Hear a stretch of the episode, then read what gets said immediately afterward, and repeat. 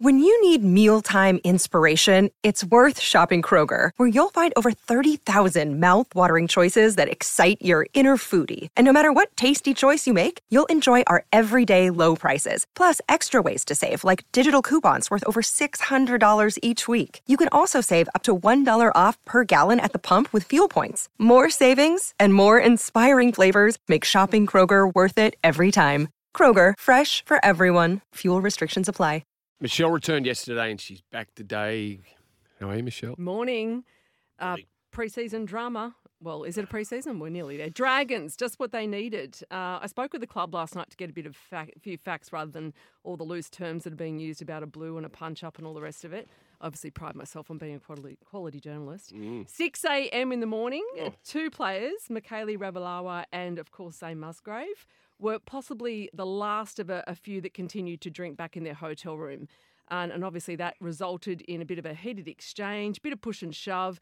Guys, the commotion was loud enough to wake up a couple of other players who came in to settle them down. So there was no complaints in the hotel room.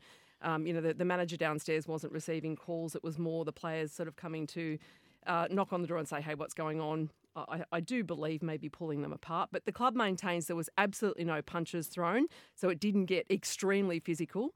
Um, but as I say, um, the club had given them permission to go out and drink. They're allowed to. They've got the buy, obviously, in round one. So there was they, they didn't break any curfews. But what I guess they did do was drop the standards. So many people, you know, would be sort of thinking, "Oh, here we go again." But they were in the privacy of their own room. But if I guess if you were a guest in the hotel room, you wouldn't like people, you know, carrying on. And, Well, no.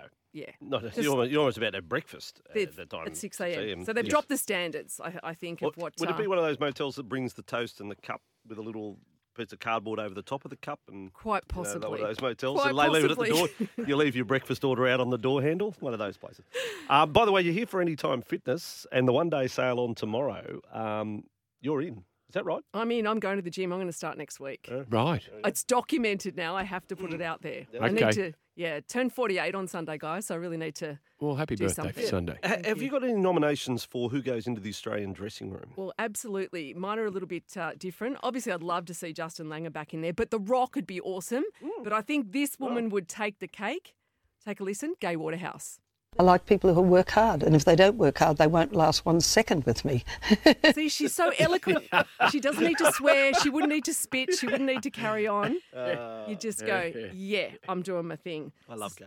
Guys, we obviously I have Pat Cummins and uh, Josh Hazlewood, and we're thinking Dave Warner at the moment flying home to Australia from India.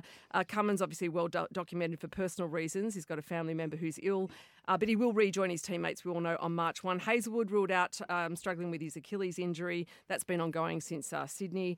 Now, Dave Warner, I have been seeing him, spotting him in and about playing tourist with the family. So he's, he's got that fractured elbow, been nursing that. So not sure just whether he's going to come home or not. But as I say, he's been in lots of um, Instagrams and things with Candice and the kids. So we'll just have to wait and see. Great. That's I wonder fantastic. if Dave's read Candice's book. That's a question for you. Would, would, he, would he have read the book? I reckon he would have Back- put a few pars in there to- just quietly. yeah, from cover to cover. Yeah. Interesting. Um, that's about all we've got time for in this uh, update because the, the next hour is going to be enormous. I'll just throw this one at you from the Tara Eel. I haven't heard from the Tara Eel before. He says, Morning, boys and Michelle. Re the Aussie cricket coach, what about the soup Nazi? No sweep for you. from Seinfeld. What do you think of that? no, Yeah, I'm not sticking bad. with Gai. Not bad. Sticking with Gai. Vossy and Brandy here. Hope you enjoyed this podcast. Don't forget, you can listen live to the show every weekday morning from 6 till 9. Tune in through 11:70 a.m. in Sydney or anywhere in the world through the SEN app.